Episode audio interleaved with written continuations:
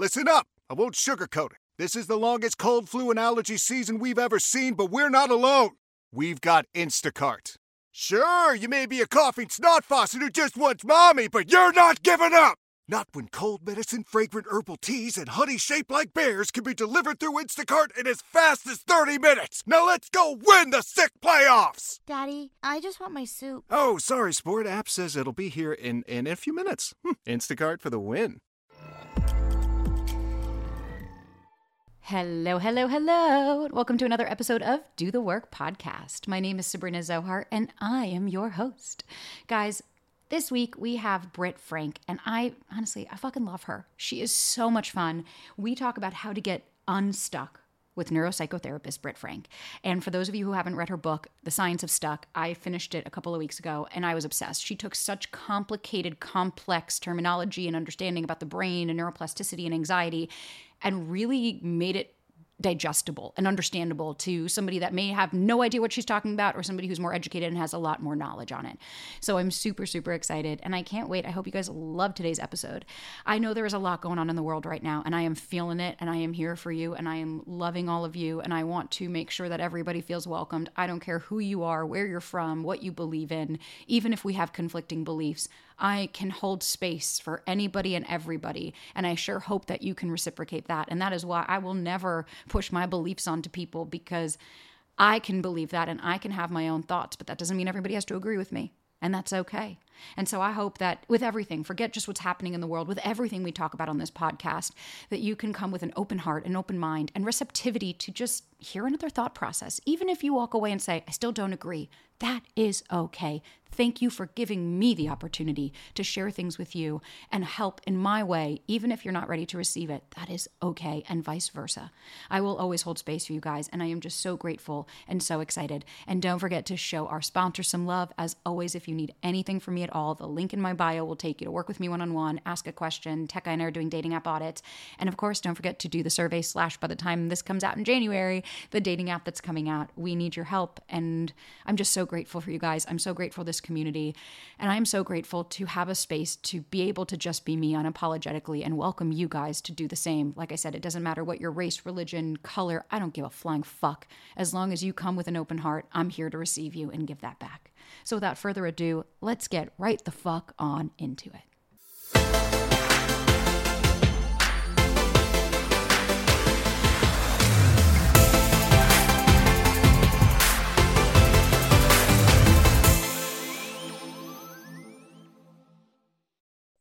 so excited to have you. Oh my gosh, I've been looking forward to this. Thank you so much for having me on. Finally. Of Yay. I know it's so fun when we get to like when you schedule these in advance and then the day comes and you're like, oh my God, it's like going to prom. I'm so excited. it really is. Like, oh my God, do I look okay? Is she gonna like me? Oh my God, no, it's gonna be great. I know. I'm like, is it I do my hair okay?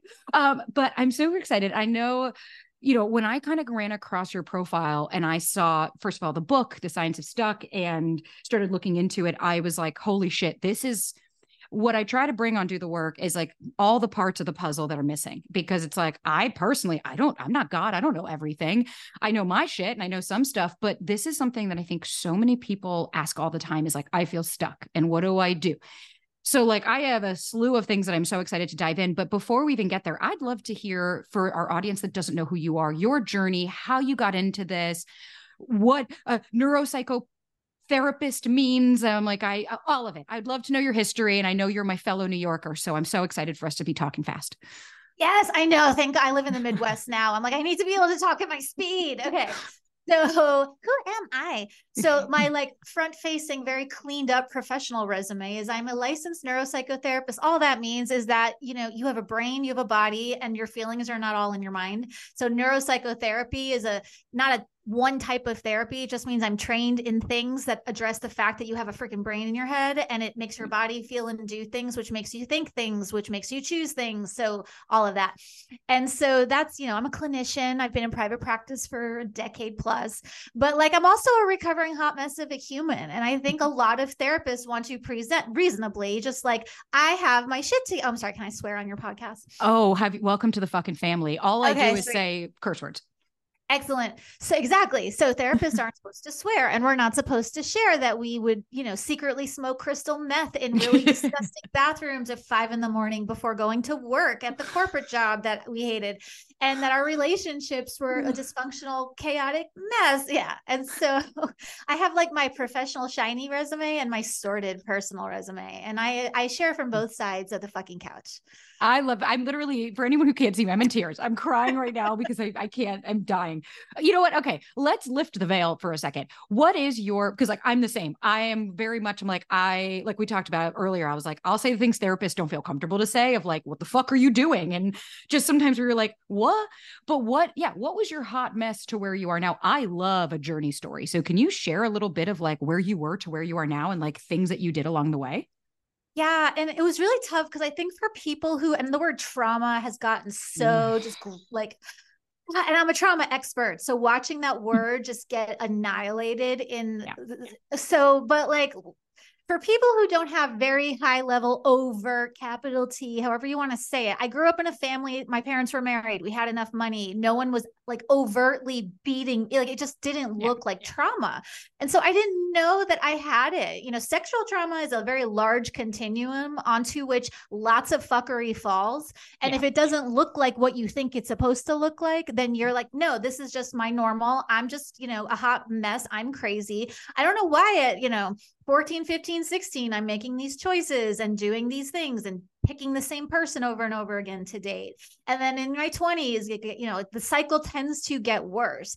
And so I really found myself at, you know, mine's such a dramatic, like not everyone needs to like go to the pits of Hades, but like you mix relational addiction and codependency and love addiction with crystal meth, you're going to very quickly come to a, you're going to die if you don't make a decision. Like, yeah. and it came down to, I was in a really violent relationship, addicted to a really, really horrible drug. And if I did not make a choice to do mm. something different, I wasn't going to survive the next chapter. So like I left that relationship, I left my life, I burned it down to the ground I went, what the fuck do I do with myself?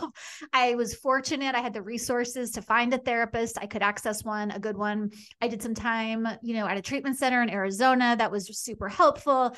And then as I started to learn this shit, I was so pissed off when I learned it's not that fucking hard. Like, yeah all of this dysfunction and chaos and the hundreds of thousands of dollars and hours that I went back to it's like this is this is what it is like driver's ed. You don't yeah. need to be a mechanic to drive a car. Driving a car, the basics are not that complicated. Driving our brains is the same thing. I was so pissed off. But you know, I did my work, I got better and then I'm like I just want to be obnoxious and do this all the time. So I went back to grad school in my 30s, became a therapist and here we are. That's fucking awesome. And I think I, so when you had all of this, so this was before you became a clinician, like this was your kind of your past life. And it's so interesting how it leads us down to this path. Cause like I know for me, I'm the same. Like I was a fucking hot mess. Like it's so funny thinking about how my mom always used to describe me as like, oh, you were so boy crazy, you know, oh, you're just so boy crazy. And I'm like, that was a cry for help that like nobody saw here was me being obsessed with these boys at 15 years old and like not being able to eat or function. And it's like, there's a difference between, oh, that's cute. She has a crush. And like, hey, maybe my kid actually needs some help. And I think it's so rad that you are such a, a an incredible example. And, and that's why I wanted you on of like, you don't have to have all of your shit figured out off the bat. Like I didn't have my shit figured out until I'm uh still don't. It's I'm 33 and I'm still figuring that along the way. But I would love to know what did you find aside from like the traditional therapy? What were modalities that you really connected with that you felt like helped you more than anything else on the spectrum? I'm just curious your experiences. Yeah. And I had so many things wrong with what I was choosing and so many different like avenues of just not healthiness that I tried a lot. I've tried the extreme versions of a lot of things. So I tried, I'm going to, I'm going to pray it away. I'm going to join a fundamentalist cult. And maybe if I, if I'm a good girl and I praise God in the, just the right way, using the right words, wearing the right things, that I'll be good. Like sidebar, don't do that. That does not work sustainably. No, but, no. you you know, I did the 12 mm-hmm. step program. I did talk therapy. I did, yay, if I, I am great and the universe loves me, rah, rah, positivity. Like I did a lot of different things. It wasn't like there was one here was the key. The the one thing that got me forward was the willingness to be honest with myself and not buy my own bullshit. Like forget about therapy and techniques and tools. Like if you're willing to not be full of shit with yourself about yourself you will move forward. That was number 1 like that was task 1 was no more lying to myself about myself. But the therapy that I practice now that I really love is called internal family systems. And I love deals- you know, I have, I love, okay. So, like, if I was on a desert island with one thing left in my head that I knew, I would want IFS to be in my head. Thank you, Dr. Richard Schwartz, for inventing it because it made sense of all the fuckery that all of these parts of me, the part of me that don't pick up the phone, don't call him, don't get in your car, don't drive to meet that stranger to go do it, what? Like lots of all of that. IFS made all that made sense. Like why there are parts of me that no, do this, and why parts of me are like, fuck you, we're gonna do that. And then you don't have to fear your mind when you start to understand how it's built and that there are no bad parts of us. We just need to, it's like having a bunch of kids running around with no adults. It's like if you can parent all the parts of yourself, life works really like much better. A hundred percent. I and it's so funny because like when I I think I'm probably similar to you in the sense where like it's that inner child stuff, like really understanding that there was something deeper. That was my catalyst because I had been doing talk therapy, you know, okay. And I remember just always saying when I'd meditate, telling my therapist, I keep seeing my ex and I as kids and, and no one ever connected the dots of like that's how we connected. We were two inner children. And and i remember it was like different modalities. I was saying i'd like talk to a psychic or like she was like a spirit reader. And she even said your ex is not on this plane. She's like he's still stuck at seven years old and that's where he's operating from. He's not an adult. Without unbeknownst to me what that actually meant of like oh right he was operating from trauma. And when i started to and like his was actually like he had a fucked up mother and it was like okay i can understand it was no surprise he was narcissist based on how his upbringing was. But once i started to understand like the concepts and i'd love for you to explain a little bit more about ifs because i think there are a lot of people that don't really know about that and i was new but like the nervous system and inner child work and you know everything. But like you said and i'm going to emphasize what you said calling yourself out on your shit I, t- anytime I work with someone, I'm like, I'm not with you. I can't be in there. You have got to be honest with yourself to stop and say, wait a minute. Am I obsessed with the idea of this person? Because I think we are so scared to admit that to ourselves of like, I used to be when I would have a guy that I knew in my head was not good for me. I fucking knew it. Your gut knows. And I would almost, because it was like, if I had to admit that to myself, I had to hold myself accountable. So instead, I excused and I came up with all of these rationalizations as to why the fuck boy that didn't want anything with me was still acting like a fuck boy, not wanting anything with me, as opposed to Sabrina, you like the idea of this person. You don't actually like this person. They have nothing to offer you. This person is adding no value to your life, but you have convinced yourself that he's perfect after the first date. And then I'd get stuck on loop, which also leads us kind of into like the work that you've done. So I'd love to hear more from you about like me, pretty much an overarching what is IFS?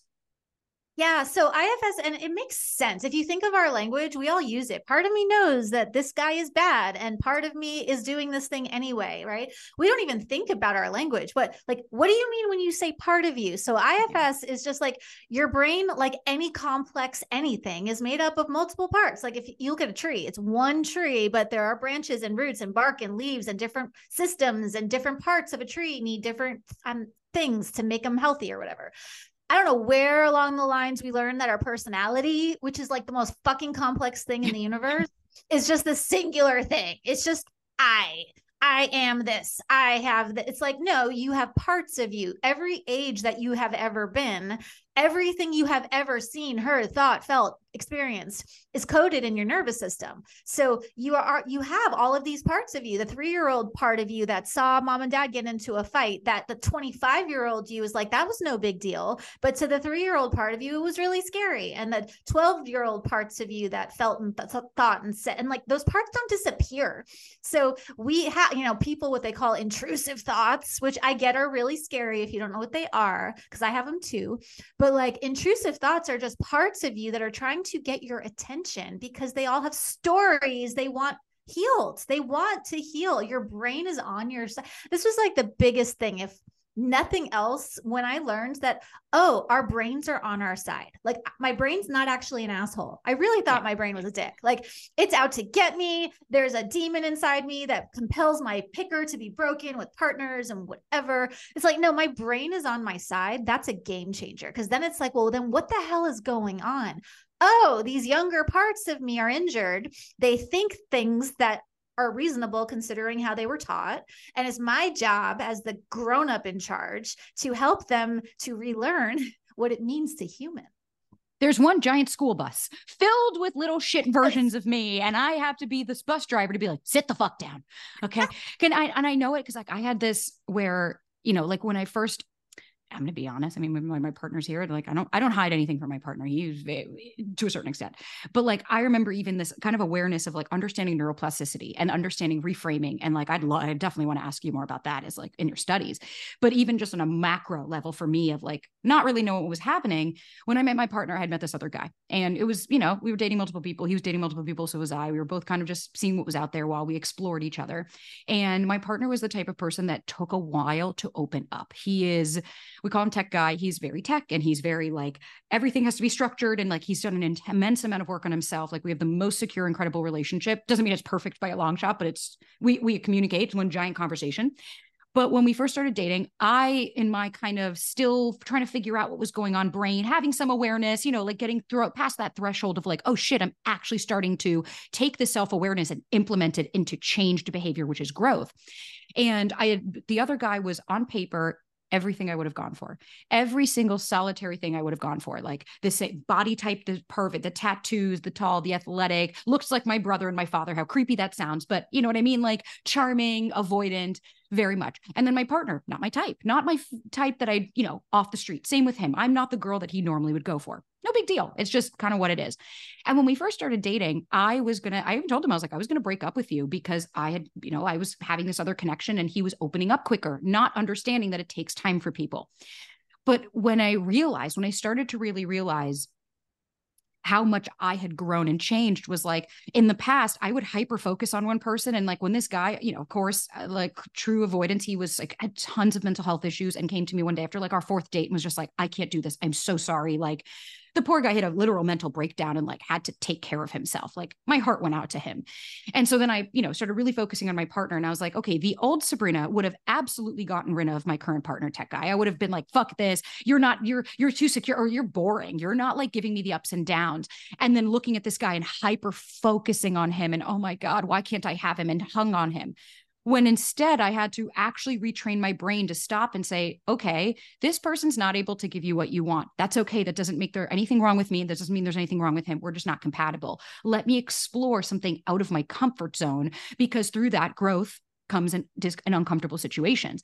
And that is when I started to have that first inclination of, oh my God, you can retrain your brain. Holy shit, I don't need to be stuck on the hamster wheel of always going for my dad.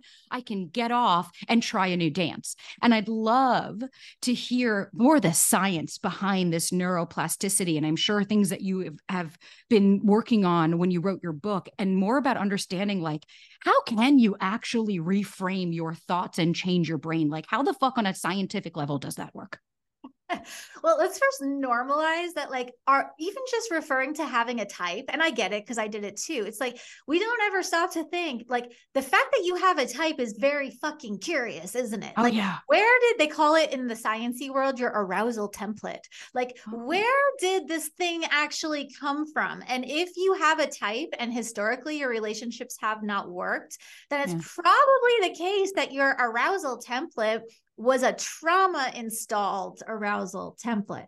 Like, hello, yes. But daddy people, issues? I, I, thought I had like severe daddy issues, which I did. And then once I got those cleaned up a little, I'm like, oh shit, I got the mommy issues yeah, 10 times hard on the other side. But, you know, people are like, I keep dating the same person over and over. Well, doing the same thing over and over again is the definition of insanity. No, it's fucking not. Doing the same thing over and over is the definition of trauma repetition. And that's how our brains are actually wired. Like left untrained, your brain will always default to repeating the same thing over and over and over and over again because it's wired to seek out not what's good for us, not what's healthy, not what will make us feel loved and joyful and happy. Our brains are wired to seek out the familiar because then our brains don't have to work so hard. Like our brains are like, what's the easiest way to have to go to autopilot? And it's like, oh, that guy's familiar, that girl's familiar, go over there. Not because that'll make you happy, but because we know that. Like So our brains are not wired for love, they're wired for survival and for repetition and for pattern seeking. So it's really nice to know like no, you're not broken or crazy. The reason you go for the same thing over and over and over again is because that's how your brain was designed. But like you said, yay, you don't have to just live with the design. You have to train it. Neuroplasticity just means you can train it to do other things. Like I'm married to a wonderful, wonderful hell. I call him a normie. It's Yay. like he's just like a healthy, normal, regular guy. And I mm. was so disoriented when I I had to go to my therapist like way more often because I'm like, I don't understand this guy. He sleeps when he's tired and he eats when he's hungry and he has friends. And when he doesn't want to do something, he says no. And like he tells me no. Like, what the hell? Like, no, you don't want to do something. Like, what? You know? Oh, I'm such a brat. Oh, oh no, I'm the same. When my partner says no, I'm like, what the fuck did you just say to me? And that's when I have to stop and I'm like, you know, he's allowed to say that, right? And I'm like, right, okay, cool. Right. Yeah. And like that's a good thing. But yeah. we think I have a type, therefore I'm only going to date within that type. That reinforces your brain pathways that you're that are not making your life work. So, like you said, if you want to train your brain, you're going to have to be uncomfortable. Nobody goes to the gym and is surprised to learn that cardio makes you sweat and strength training hurts. So like it doesn't hurt to the point of injury, but if you're comfortable at the gym, you're not going to get strong. Like you won't. You get strong by literally ripping your muscle fibers.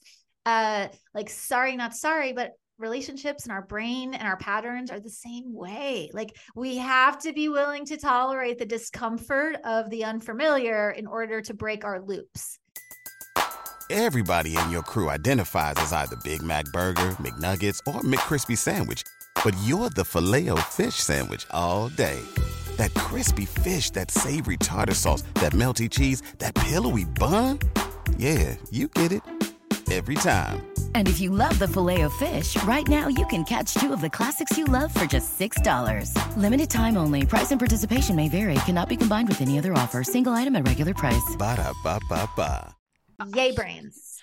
100% and it's like i'm i'm glad i always use the gym analogy myself as well i'm like i could tell you how to go do a deadlift i could intellectualize the fuck out of how to do this you'll get to that bar and forget you're going to be like wait what what am i doing and that's kind of like you know, and I'd love your thoughts on this. And thank you actually also for clarifying the definition of insanity thing. Cause I used to say that I'd be like, you're the definition of insanity, do the same thing, expecting a different result. And it's like, you know what? Actually, no, I, you're right. I do. I think that can i think that's more of a like a very shallow surface level statement it's kind of like if he wanted to he would i fucking hate that sentence i hate that statement with a goddamn passion because it's like oh so people are that simple that it's just about want you know what I want to be a millionaire right now. Well, I must not want it bad enough, I guess, that I just can't accomplish that, right? I want to be on the moon. Well, you must not want it bad enough.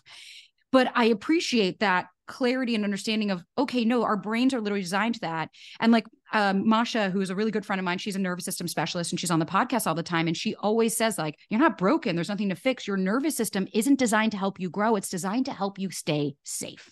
And i'd love to know when it came to writing the book because i know you have the science of stuck can you tell me more of like what how did you get to writing it and really like stuck? Because i think we hear this all the time. What does that mean exactly? Like on a yeah. on a science level. Yeah. So, okay. So, when I talk about the word stuck, and this is so important in like the Instagram expert world where everyone is talking trauma and narcissism, and like those are very Ugh. real things. Yeah. Don't yeah. get me started. Just one more fucking narcissist. I'm like, it's just a guy that didn't call you back. No, like not a like no, he's an asshole, not a narcissist. No, he didn't gaslight you. He lied. Anyway, sorry, that's a whole nother rant that we could go down. we'll save that for another day. The mm-hmm. book is the science of stuck because you know, I found that in the mental health world, all of the really important information is so academic and hard to understand. And, you know, like it's being gate kept by very expensive specialists or on the other side the self-help world if they're not you know invested in the research then it's just like just think happy thoughts and everything will yeah. be fine and like so what I wanted to do was bridge the two because I'm both a clinician and a disastrous human working on being less disastrous day by day. And so I call it the science of stuck and not the science of trauma or the neuroscience because it's like why do we need complicated language?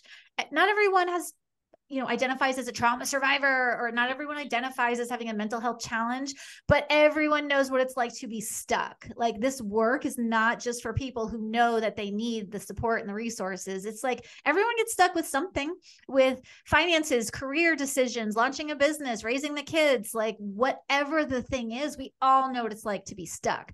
The title sort of vomited out of me the woman who later became my speaking agent she I, I, met her at a networking thing and she's not in the clinical world. She's like what do you do? I'm like i'm a neuropsychotherapist. And she's like okay like give it to me in english. Like what do you do? I'm like oh i help people with the science of stuck she's like that's a good book title. I'm like oh that's a really good book title. So, yes and it became the book. Now i wrote the book because i needed when i was going through like the heat of the shit not all of the books. I didn't need to know all of the things about the nervous system, about relationships, about boundaries, about grief, about inner child. I needed someone to just bottom line this shit for me. It's like right. my brain's on fire. Give me three things I need to know for right now and that book didn't exist for me as i you know when i was going through it. I'm like i wanted people to have one place with one book with just bottom lines. So like it covers a little bit of all of the things. Because if you only focus on your nervous system then you don't realize you have an inner child. If you only focus on your inner child then you don't realize you have a nervous system.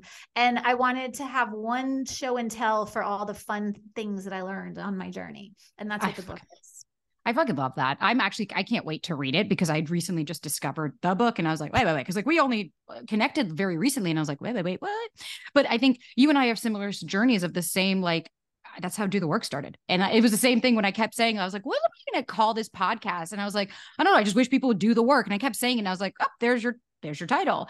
And it's the same. It's like this amalgamation of, okay, if I see one more fucking Insta- Instagram or TikTok thing of like, here's how to get a guy back, or here's how to get some obsessed with you, it's like what you're doing is you're capitalizing and making gains on people's misfortune and delusions. And you are trying to target people to focus on uh, everything else but themselves. Because at the end of the day, and I, I you know what? I fought my sister on this for years, but bless her soul, she always used to say, because like my sister met her husband at 18. They had that story where like they met when they were 18. They've been together ever since. They've been together almost 19 years.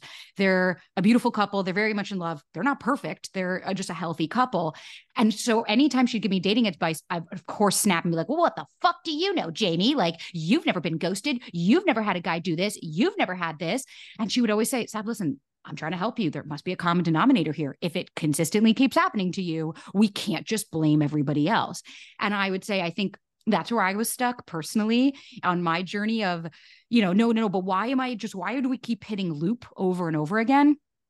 And I know for me, it was self awareness, like you said, a hundred percent growth minded. Like I was like, I am, I am committing because people ask me all the time, well, how long did it take you? It only took you four years to get here. And it's like, that was my journey. That was my process. And that was because of who I am. New York, what's up? We, we shout uh-huh. that out. I feel like it's just, it's ingrained in us to be like, I'm going to commit to this a thousand percent because I knew the relationship I had with myself was the most important relationship I will ever have.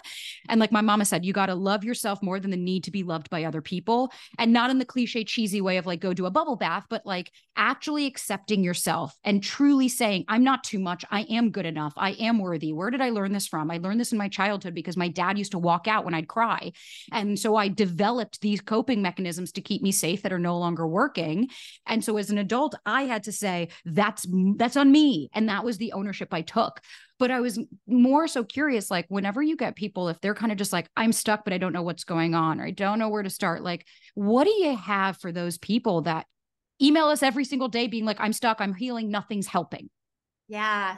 So like the New Yorker in me is like, like, no, you're not. Like, let's figure out what the fuck is going on. But like the therapist like empathy like i will hold space for anything that you yeah. bring to me is like okay well i'll validate it feels like you're stuck it feels like nothing is working because if you don't start with the validate from a nervous system point of view right. the part of me that's like let's get this on like let's just get on with the shit but like if you don't downregulate the nervous system first a lot of times people feel stuck and like they don't know what to do because their nervous system is so fried that yeah all the logic all of the things that you do do actually know are now locked in a closet and you can't get them.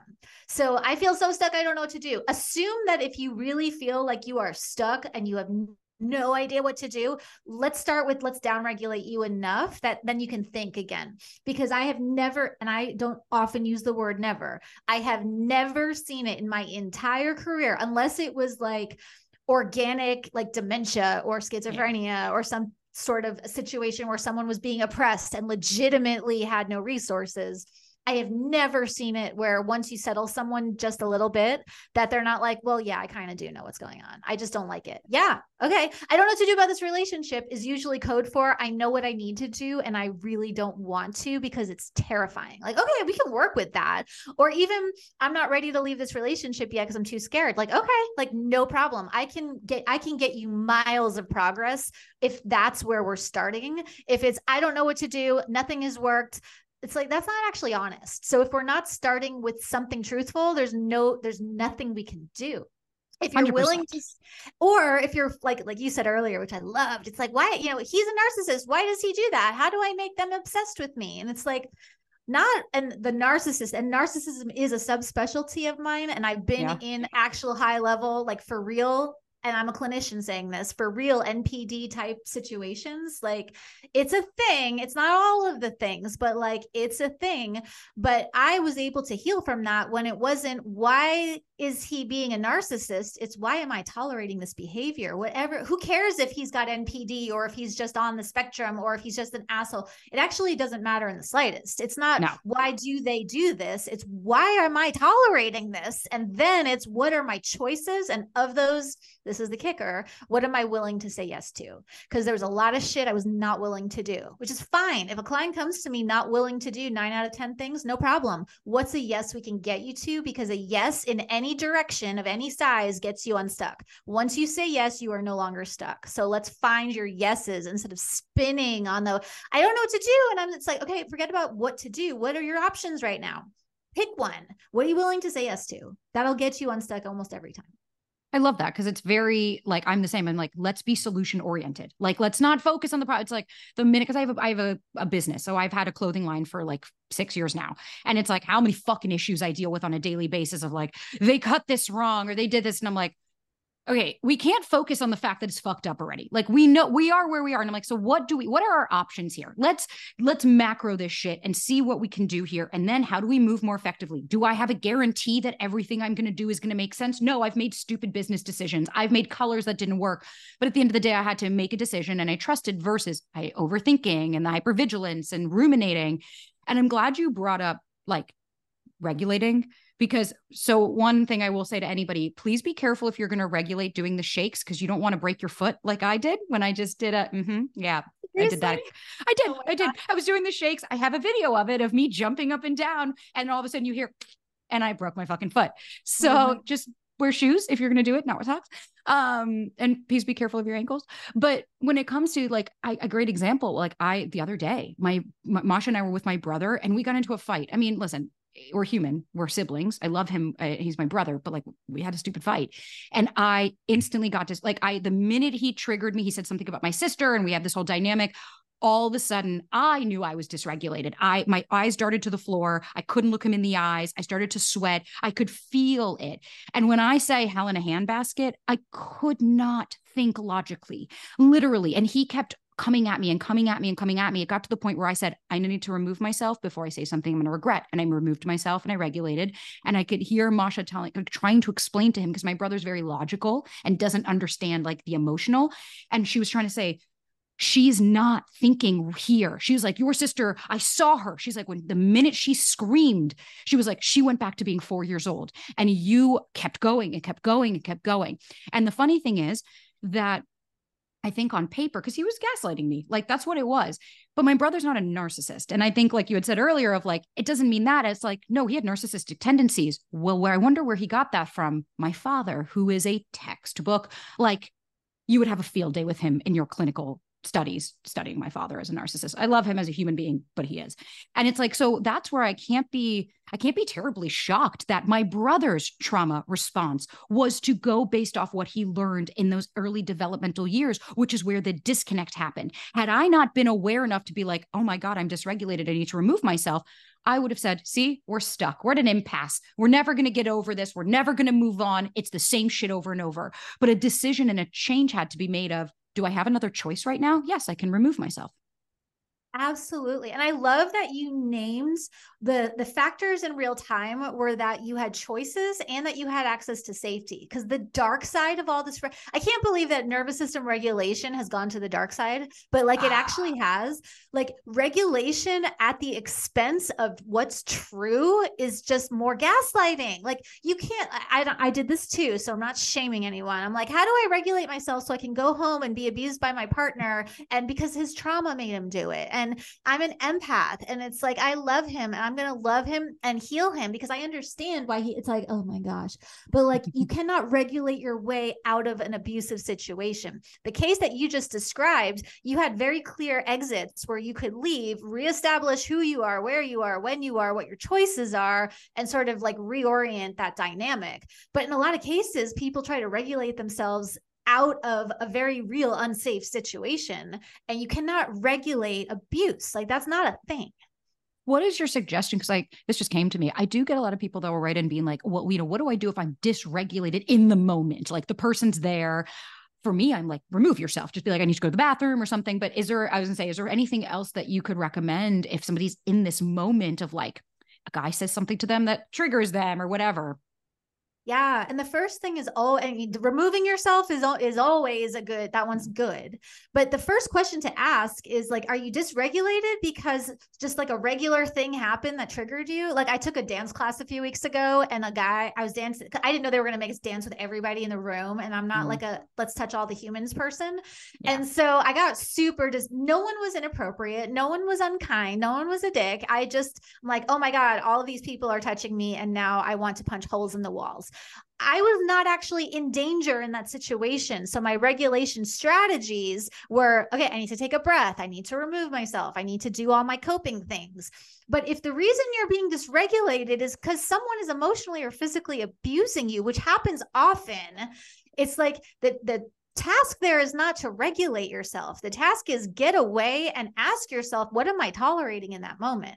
If your partner says something innocent and it triggers the hell out of you, regulation strategies like hold the ice cubes or take a walk, or all those things that we we've heard, those are great. Those are not great if your partner is yelling at you, calling you a bitch and, you know, screaming at you. Like you're not supposed to be regulated in that circumstance. 100% your nervous system at the it's doing its job it's keeping yes. you safe it's like bitch get the yeah. fuck out this isn't safe and i think that's what masha always explains probably to the tiger it's like is there really a threat here yes. or are you creating a threat Yes. I know I was, I mean, even now, and I, I can relate to you with like having a very secure partner where like something will trigger me and I'll literally like go, I've gotten so quick at doing this because I'm just, and I'll stop and I'm like, okay, wait, whoa, what was the, like, what did he just say? What was my trigger? And I try to identify that. And I'm like, all right, where am I feeling this? All right, it's in my chest. I'm feeling a little anxious. I know this feeling. This is familiar. All right, what's the narrative? And I'm like, him saying no, I felt rejected. All right, Sabrina, but did he really reject you? No, he just doesn't want to go see that. And it's like, okay, we, and I can do this within like a minute and then it's I a muscle. You've built the muscle. It, but like driving a car, at first it's like 10 and 2 and where's the yeah. then it's like I could smoke a cigarette and drink a coffee and listen to the radio and be talking to people and looking at like all of the, the birds. So it's like a muscle and people expect themselves to go from no consciousness whatsoever to what you just described, which is like black belt level skill. But you can build that skill. It's repetition and willingness to be like, okay, the IFS thing works really too. My husband's funny. He's like, I, you know, he's like, I don't have parts, but he understands and loves and respects that I do. He does. It's right. very cute. But like, I'm super PMSy right now. And so I got a little bit, a little aggressive. And he, he set a very very cute little boundary he's like sounds like some of the parts are are needing some stuff so he's like i am just going to go over there i'm not i'm not walking away from you but you know some of the parts seem to be up. And I'm like, oh yeah, some of my parts are up right now. I've got like angry, ragey teenage parts that are being not the kindest and whatever. But it's a muscle. You have to start somewhere. And eventually you can do what you just described, which is awesome when you can do it in real time. 100%. And I'm like, I like you and I are clear indications of like, like crystal meth, like uh, the poster child for anxiety. Like what people all the time, like they'll be talking, they're like, you don't seem anxious. Like you or me. I'm like, oh babe i know your thought process. I know every oh really? You didn't get the text from him and now all of a sudden it's what did i do? You're rereading your text back? You're ruminating in your thoughts? You're trying to figure out what's wrong with you? I was like oh please. Oh because i don't know. I lived there for 28 years of my life constantly. And it would took me time like you said the big t's and little treat t's.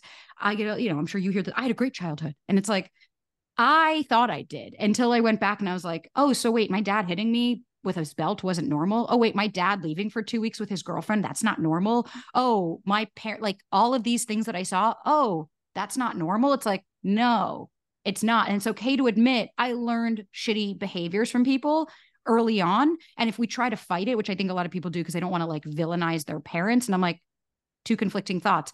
You could have had a great childhood on paper, but still also your needs weren't met it the the impulse to defend our parents is like that's like a biological thing you know like is in it? the wild if you didn't have your parents you die. So our brains are actually primed to defend even the most abusive like i used to work in um, with foster care kids who were taken out of the home and then hospitalized for psychosis or you know suicidal ideation or whatever. And no matter how abusive the home when people would come to take those children away they would scream and cry. And then you would get them in the hospital and it's i miss my mom i miss my dad i miss whoever the person was.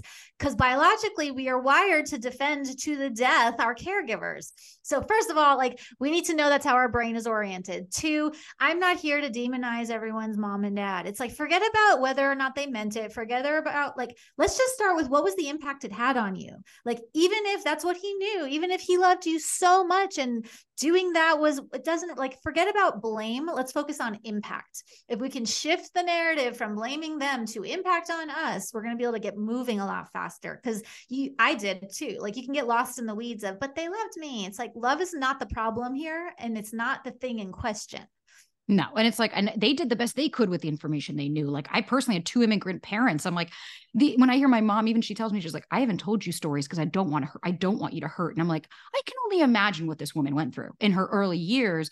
And it's like, I don't blame her. I did for a while until I started doing this work and being like, oh, right. It wasn't, she didn't do this out of malice. Even my father being a narcissist, I'm like, you know, did he fuck up a lot? Absolutely. But he wasn't doing this to be like, I'm going to hurt them. I'm going to do it's like this person was operating in their trauma. It's an explanation, not an excuse, of course.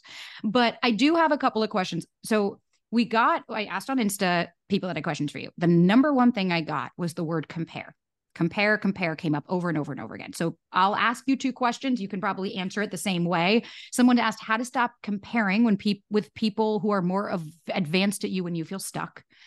And then how to navigate feeling stuck with dating and being on a timeline compared to others. So i think they all kind of said the same thing yeah. So the comparison thing is curious because, like, with anything, whether it's dating or a career goal or a fitness goal or whatever, like house goals, parenting goals, there's a point at which looking at people doing the thing you want is inspiring and moves you forward. And then there's a point at which it completely freezes you. And now you just feel bad about yourself. So get really honest. If you're comparing, it's probably because how many hours are you spending observing the thing that you're comparing yourself to. So stop doing that.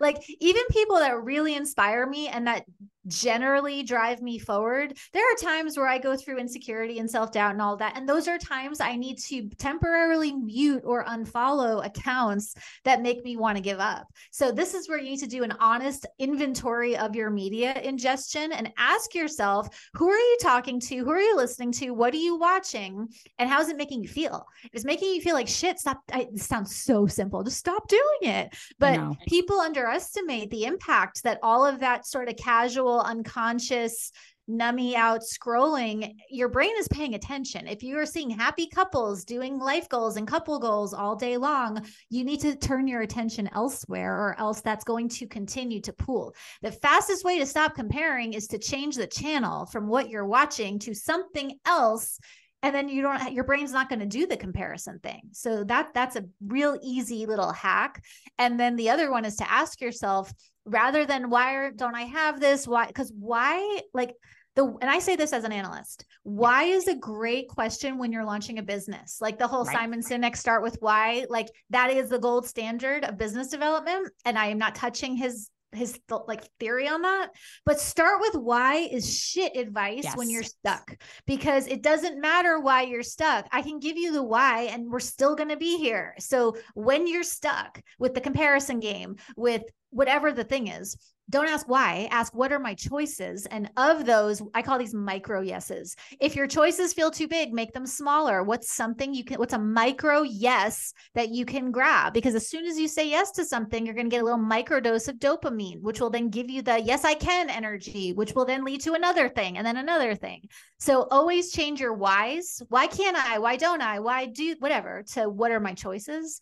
It is astounding how quickly that gets you out of the comparison trap and out of stuck. Like stuck turns into unstuck the second you say yes to anything. I'm glad you said that because that's what I do. So I was like, oh, yay, I'm on the because I'm the same. When I started the podcast, there were a lot of inspiring people, but I would get in my head and I'd be like, wait, but how did they grow 300,000 followers and I didn't? Uh-huh. Okay, well, then what am I doing wrong? Like, do people just not like me? Is this a me thing? Yeah. And I remember even my partner, he like came up to me and he like tapped me on the head and he's like, what's our rule? No looking at comments or other people's shit. And I had to, and I was like, he's right. I had to mute all those accounts. And it's not that I don't respect these people sure. or think that they're amazing, but I get caught up in fuck, I didn't think of that. And oh God, what's wrong with me? Yeah. I've made a rule now Instagram and TikTok, I don't scroll because for my mental health, that, like you said, that was my option of, yeah, I could keep forcing myself. Like I have people that do this all the time. They're like, should I just sit in the discomfort? And I'm like, no, no, no, no, no. Sitting in the discomfort is you know, that guy didn't text you after one date. Don't fucking text him. Start thinking it was coming up. Not this guy is being blatantly abusive to you. So let me sit in the discomfort so I grow a callus around this. Cause I'm like, then you probably are just going to go dorsal and shut down because your body is like, I'm in constant survival. You're not listening. So let yes. and kind of collapse. So I love, I think that's like a hundred percent. And I'm with you. I try to avoid why questions because it's like, where are we getting? Like I had a client the other day. Why do I keep going after this girl and not the other one? And I was like, we know why. And I was like, that's not the question. I'm like, I could tell you right now why, because safe feels uncomfortable as you're going for the girl that's right. it's textbook. But it's like, instead yeah it's like what's coming up for you? What what about the unavailable you know you can ask different questions in different ways so i'm really glad. And so now i have one last question for you that i i really actually would love your thoughts on especially the neuroplasticity component of it. For someone who always thinks worst case scenario all the time or like the scarcity mindset the stinking thinking as my mom says how do you put yourself at ease or at least try to work through that? I think when you're just you know my heart went out i had a client yesterday and uh, she had one date with this guy and it was one date. And if already he's perfect, he's perfect. And I kept saying, I was like, listen, we gotta let's take him off the pedestal. Like this person's not perfect. You don't know them. Sure enough, she got the text from him literally that afternoon that he didn't want to date her. And it was hysterics. And it's like, then it was, I'm not good enough, da, da, da, and the spiralings ensues. How, what is your thoughts for people that are struggling, who always go, worst case scenario, it's always going to hurt me. This person, you know, this, the negative bias always like, how can, how can those people seek help? Yeah. And there's one trick that I would say yeah. universally applies to the situation. And if someone came into my office and they do with that situation, this is where IFS, it's an IFS technique. Change your inner monologue to an inner dialogue. I'll explain what that means. Mm-hmm. I don't know why I'm unlovable and I suck and everyone hates me. It's like, okay, an inner monologue is thinking in I, first person, I, me, my, my life sucks. I never get the person, da da da da. An inner dialogue is let's separate. There's the you that thinks that stuff, and there's the you that actually hears that stuff. Imagine that the person thinking that is your best friend. Then it's yeah. not, oh my God, I feel like I'm not lovable and I feel like everything I do is shit. It's no, she feels really unlovable. And this part of me, she feels like everything is shit. Now I'm going to talk to her the way I would to a friend. And this is an actual tech. You feel totally bonkers when you do this, but it actually works. It works from a nervous system point of view. It works from a psychological point of view. It just works. Then it's if you have to put like a coffee cup across the table from you, start. To, it's like, all right, girl, listen. I know right now it feels like this is never going to end, and I know you feel. And then you have now created some space between the yes. part of you that feels flooded, the part of you that feels everything is a catastrophe, and the centered, grounded capital Y U that is actually capable of logic and reason and compassion and calmness and curiosity and all of those things. Turn your inner monologue into an inner dialogue, and that will help. Sl- I mean, it's not going to magic everything better, but that is the first technique that really starts to get movement with that because we all know what it's like when someone's spinning. There's no logic to be had. There's no listen you know like life's pretty long. Is, is this your only shot at happiness? It, right now it feels like that. But if you can separate the i from the this part of me she feels he feels they feel however then you can start to access your logic brain dial down the intensity of the nervous system reaction and then get to your choices faster. Because it all comes down to how do we get to your choices as fast as possible inner dialogue will get that job done. Oh, I love that. Oh, thank you for that. I love, I love learning like new techniques, new little things. Yeah. And I, and spoiler alert for anyone who's listening that's like, but I keep trying this and not happening. It's like, this is where to me, I'd be like, this is the pony up. You got to fucking take some accountability and self control. Cause like I had one client and I loved him. And every time I'd say something, he'd be like, I know that consciously, but like, yeah, but I still text him. And I was like, you want someone to just magically come and fix you. You don't, first of all, you're not broken, but you know what I mean? You want someone that's just going to wave a wand. I'm like, you don't want to have to own up that you're alone in that room and no one's there with you. And that you have to step up and be like, wait a minute. I have to take control of myself. I can't just always be like, I just don't feel that, or I just can't, or I just end up texting him anyways. It's like, no, you have self control. Listen, you're not eating fucking McDonald's every single day. You know that that's not good for you. You know that if you eat a shit ton of junk food, you're going to get fat. So you know in your head, okay, hey, I need to curb that. Like, I can't do this. Otherwise, self control, none of us would do it. So I love that. And it kind of reminds me too, like when I first started therapy, um, I had I did CBT, then DBT, and now kind of into IFS, I suppose, with all the stuff that we're talking about.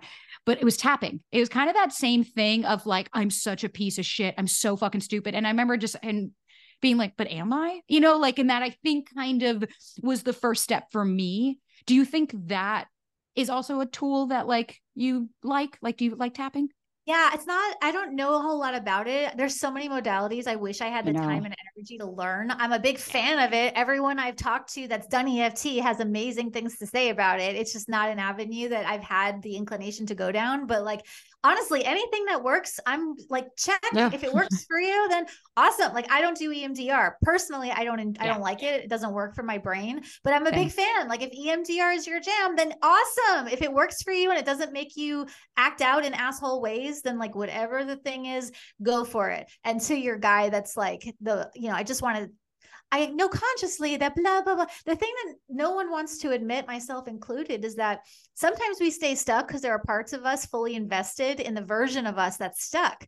And to change that is going to have an identity crisis. I was very invested in the victim narrative, in the everything happens to me. Someone yes. should take care of me. Someone should do this for me. The thought of taking accountability and owning my own life was very, very, very disruptive. So sometimes we stay stuck ick because we want to be. Not always, not for everyone, but sometimes. 100% i think it's you you nailed it. It's like there was i was the same. I was like why is this happening to me not for me? It was that like woe is me. Everything doesn't and it's like that that was actually i think some one of the most empowering moments i think in the journey of like oh like i'll even tell these clients i'm like so you have no control over any of your life? So it's everything is the guy or the girl they're allowed to control everything. They get to dictate. I'm like what about you? Have we stopped to? And I think when you're a people pleaser and you've grown up never looking at yourself, that can feel. I had somebody say, Am I a narcissist? Because I started, I'm like, Oh no. I was like, Just because you start to think about yourself or put yourself first or think about your needs, I'm like, that doesn't make you a narcissist. That just makes you a human that has great boundaries. But I, th- nonetheless, but Britt, oh my God, what an incredible conversation. I literally didn't even have to bounce back to the questions I had originally thought because we had such an incredible conversation. I'm so excited for everybody. Um, who, where can they find you? I'm going to sh- link everything in the show notes. We're going to have your book so that everyone can go buy it, myself included. But if they want to talk to you, work with you, or anything, how can people find you? Yeah, find me on Instagram. It's just my name at Britt Frank or my website, scienceofstuck.com. Awesome. And I will link all of that in case anybody wants to find you. But Britt, thank you again so, so much for sitting with me. This was fucking awesome. Thank you.